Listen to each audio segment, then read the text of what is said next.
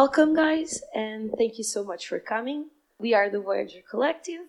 We're going to live record our first podcast today. And uh, thank you, and thank you, Diogo, for making the amazing music that we just heard and for helping us with all the technical details. I think we're all much more knowledgeable in all the things, and um, we're going to start. Yay! um, yeah, so uh, welcome to Voyager Radio.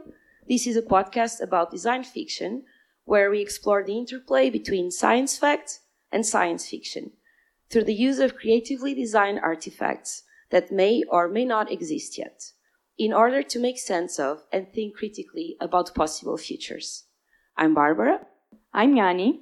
And I'm Caroline. Thanks for joining us.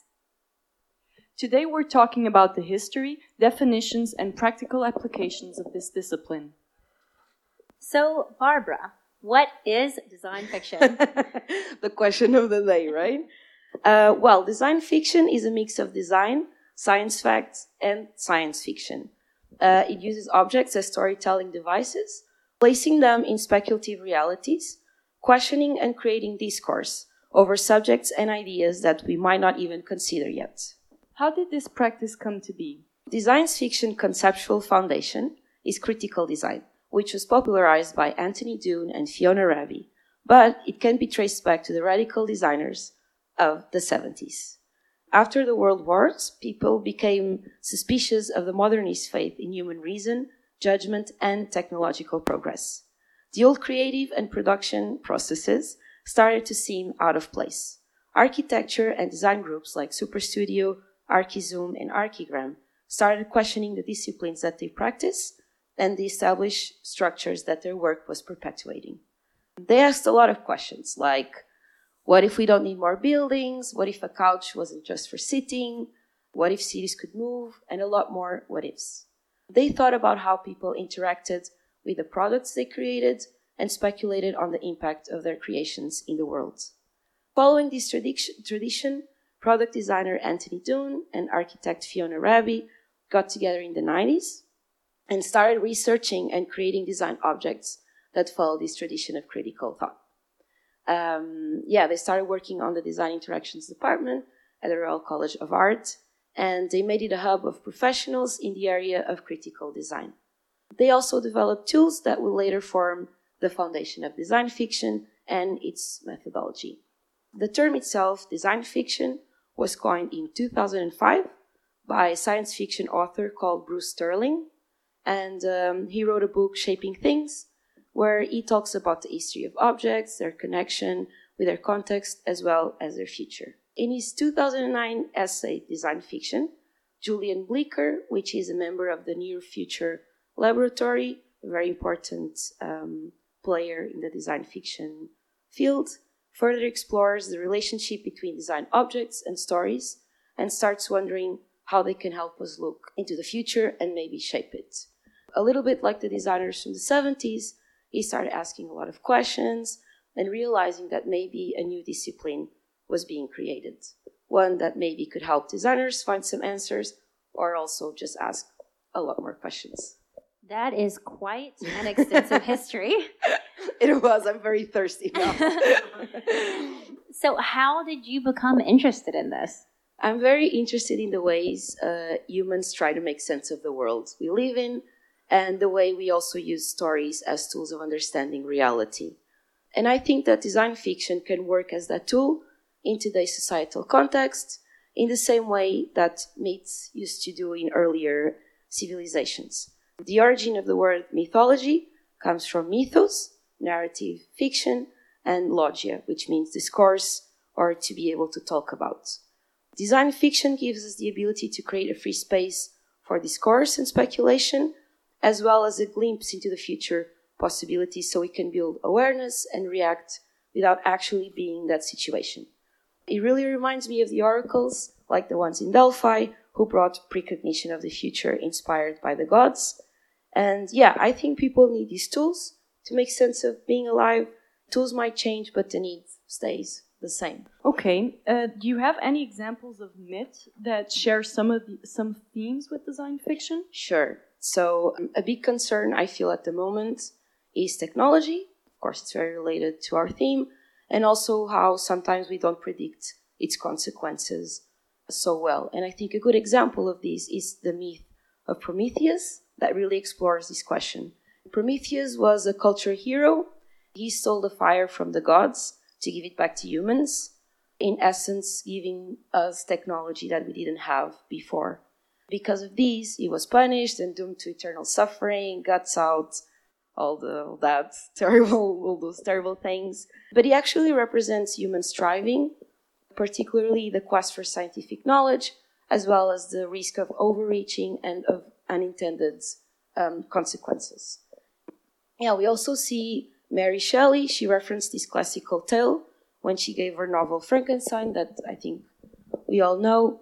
Uh, it's one of the first science fiction stories, and she um, the subtitle of Frankenstein is actually modern day Prometheus. And uh, yeah, we can see these themes of unintended technological consequences also present, for example, in uh, Black Mirror episodes. Be right back. And uh, yeah, what happens in this episode? There's a woman. She loses her partner in an accident, and she orders an experimental eye replacement in an attempt to deal with grief. But she quickly realizes that it's not her deceased partner and that this was not the ideal scenario um, she was hoping for. When Eugenia Kuyda launched Replika, I don't know if you guys know about it, it's kind of a AI chatbot, and she created it to deal also with the death of a close friend. Uh, however, people were very fast to compare the app to the AI in the episode of Black Mirror and questioned if Replika couldn't end up having a similar outcome. Very curious about how we see these old themes and stories being recreated throughout time and also how we create new ones to serve our post post modernist world. Yeah, I think that design fiction can help us, and that makes it very fascinating to me. Yeah. Okay, can you talk to us about some design fiction projects that are interesting to you in this sense? Yes. One of them is uh, Aviload from Takram Studios. They designed an automatic toileting device, but I usually just call it a robotic diaper because that's what it is. Supposedly, this object would eliminate the need to go to the toilet making workers more productive is supposed to be wear, worn at work for workers they don't have to stop to go to the bathroom and uh, yeah although our first reaction to this um, project might be to laugh which i think it's always good um, i think that it, it, can be a good conversation starter for a lot of fundamental human questions because it plays with our very human fear of being replaced mm-hmm. and uh, yeah it allows us to create discourse over subject matters that we might not have thought of otherwise, and also maybe take some measures to avoid some even more awkward uh, moments between coworkers. Yeah. um, yeah, and there's also another one uh, which is called Red Silk of Fate, and it's by Sputniko. And I think this is a very good example of a very complete design fiction project. And this one intersects mythological themes in a much more referential way yeah, she was inspired by an East Asian myth that says that the gods tied a red string of fate between people who are destined to fall in love. If you ever watched this anime called Your Name, it has the same red strings of fate. Has anyone ever seen it? Nay. In this project, she worked with scientists from the NIAS to genetically engineer uh, silkworms to spin the red string of fate. And what she did, she inserted genes that produce oxytocin. Sorry, it's a very difficult uh, word, um, which is a social bonding um, hormone, and also the genes of a red glowing coral into silkworm eggs, which make the made the string um, shine. What she also did, she produced a video that shows also the scenario in which these um, prototype. Yanni will explain later what a. You'll understand it in a few minutes. Yeah, um, where this could exist, and it tells a story of a very awkward, uh, aspiring genetic engineer. She creates these worms in order to win over her, the heart of her crush. She um, produces the string and then she sews it into her scarf, but she very quickly realizes that the consequences were not what she wanted. not a good idea. yeah, no, it was not the best of ideas.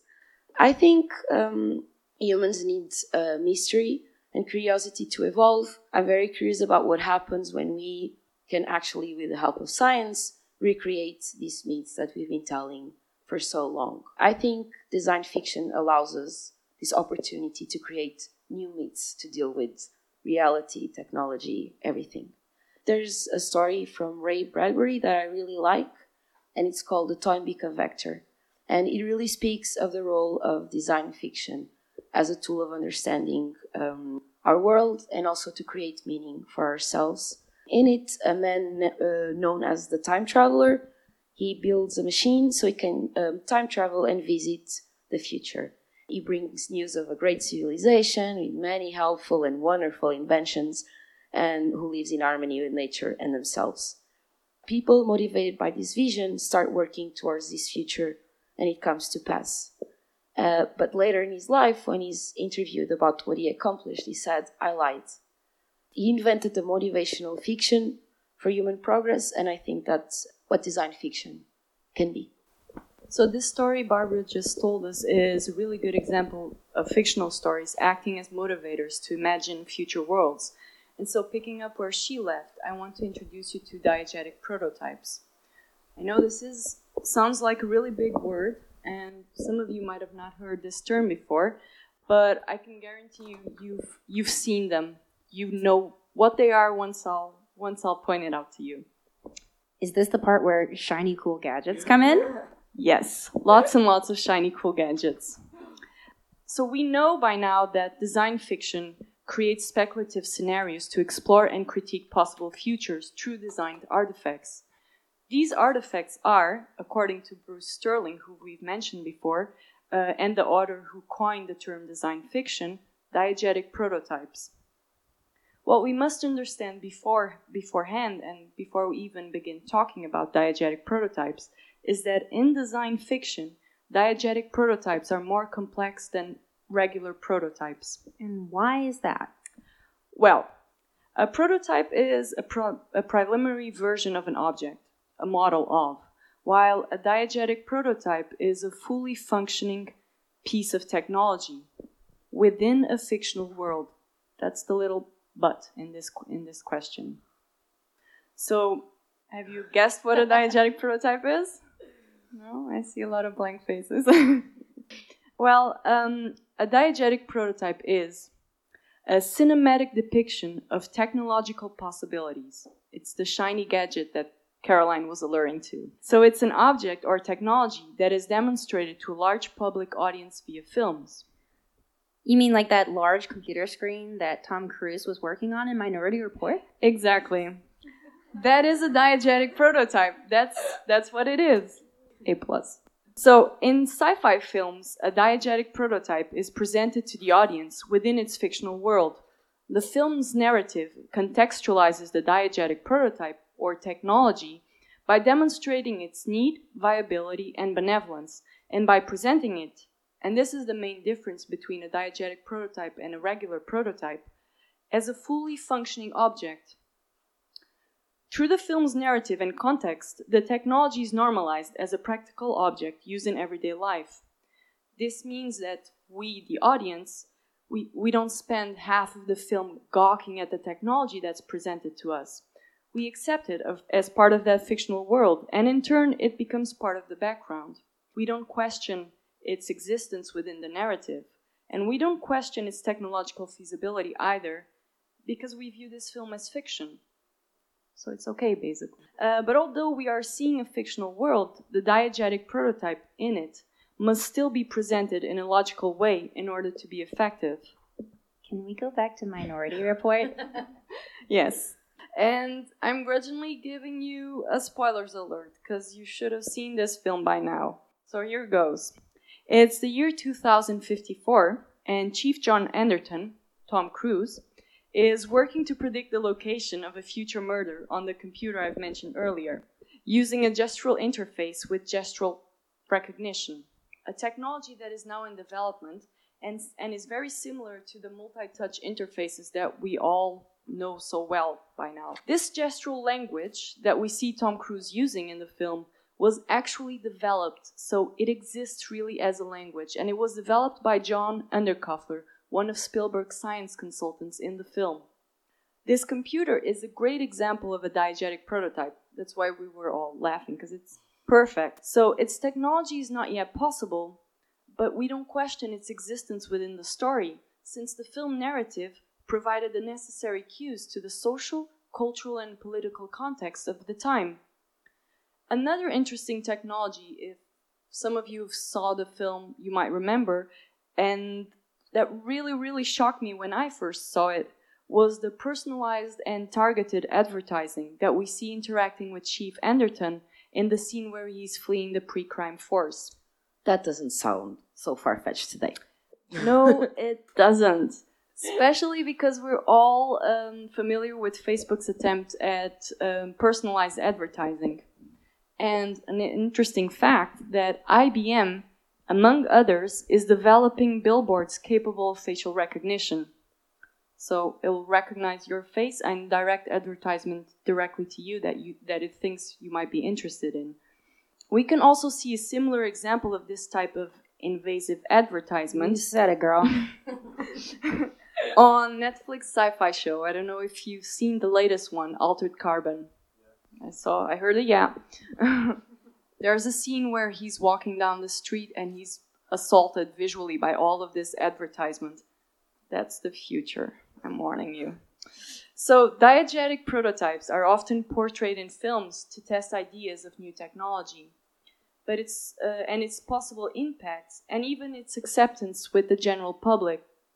Within a design fiction, they enable the means to critique and expose possible flaws or unexpected impacts, leading the way to explore alternatives.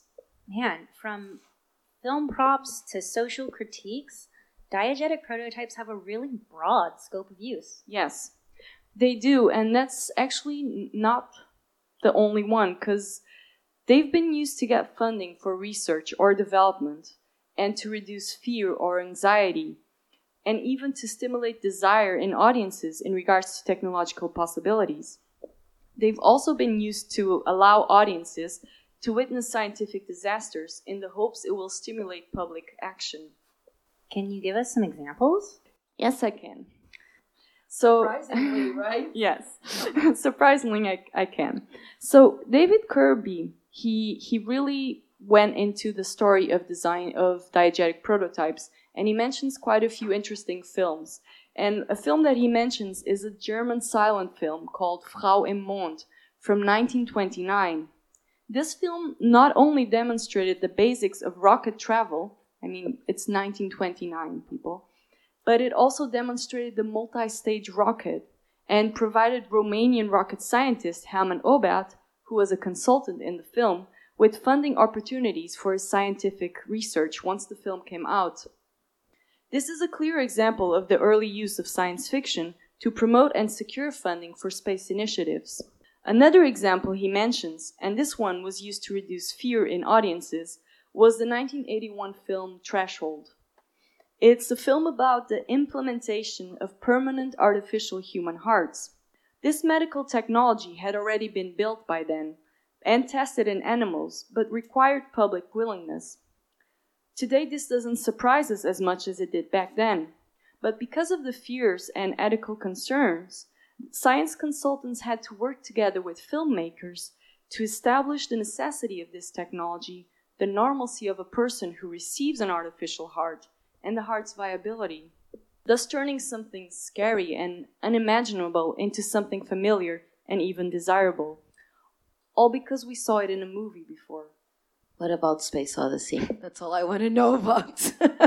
so, another example I have for you guys is a tw- 2001 Space Odyssey, which is huge movie, and we've all heard about it.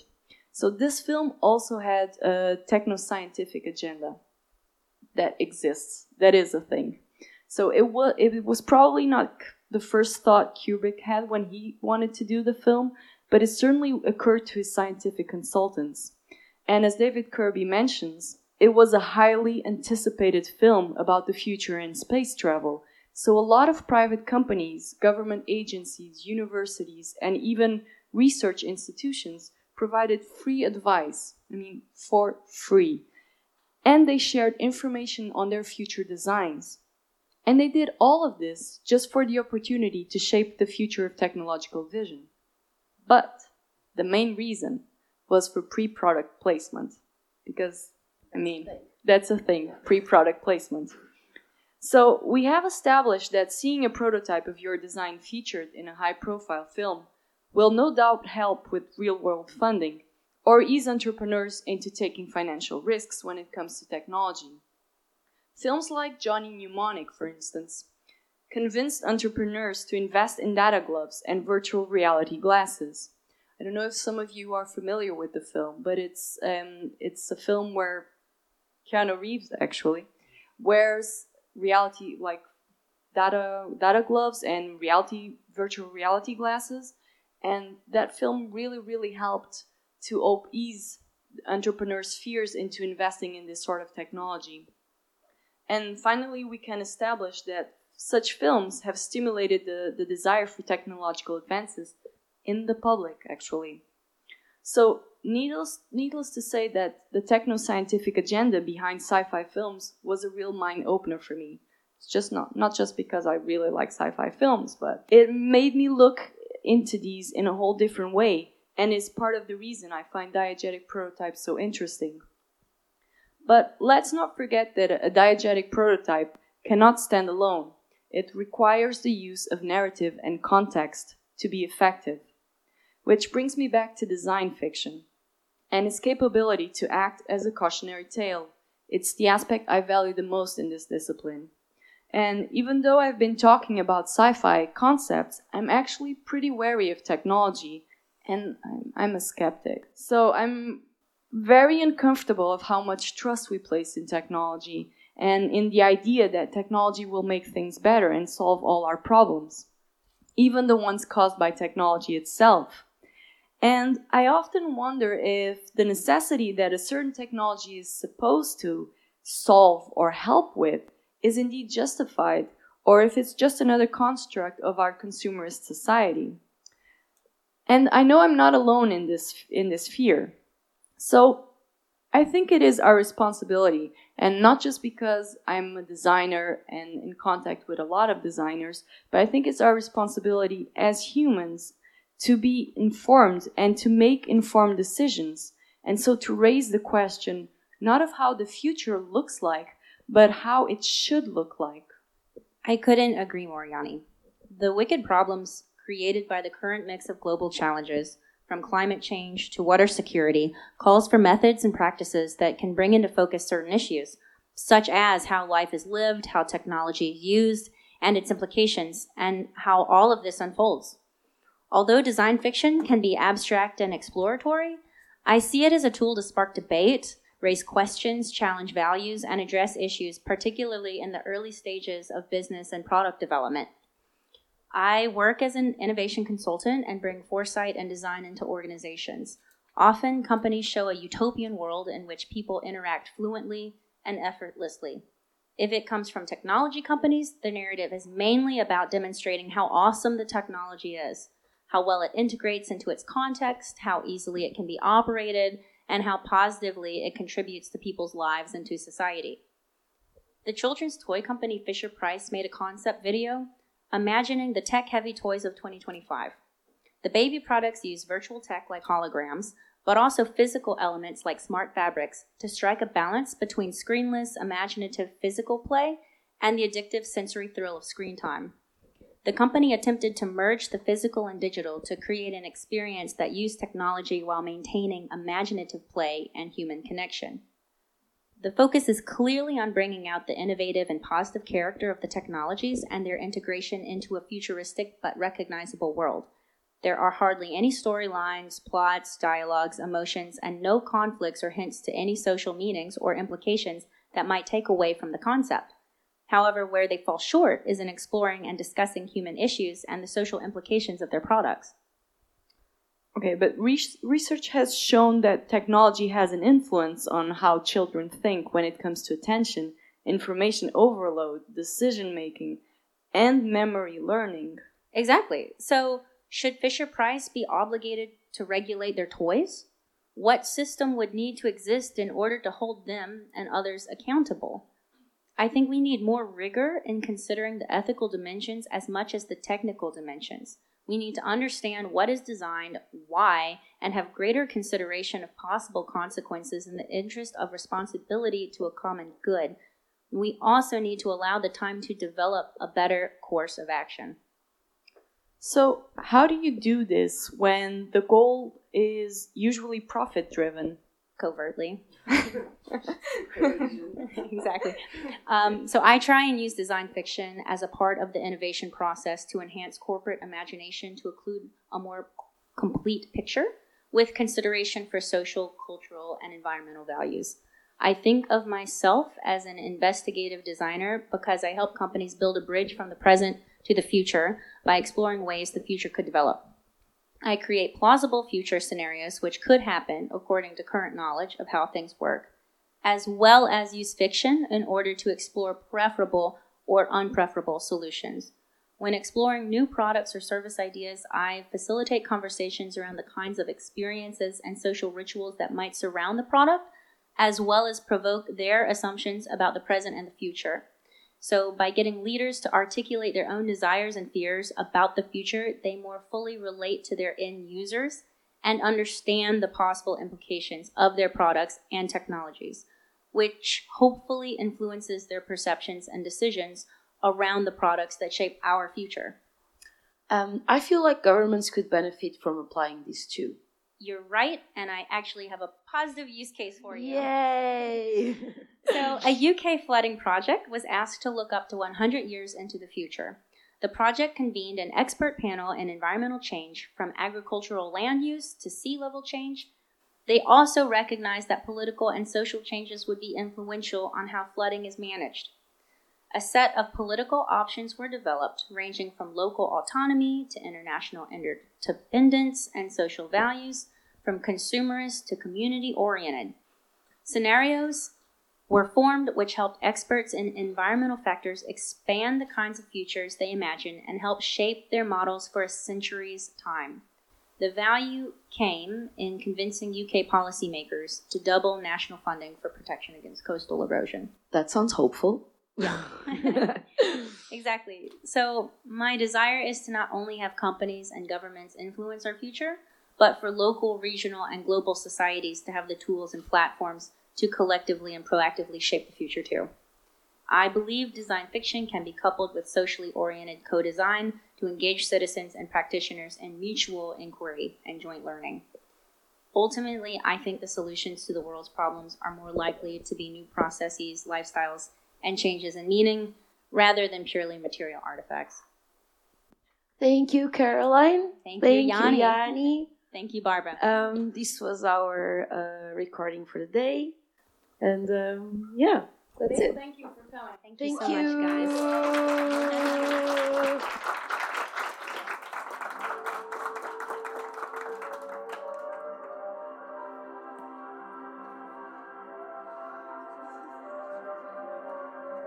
We hope you enjoyed our first episode of Voyager Radio.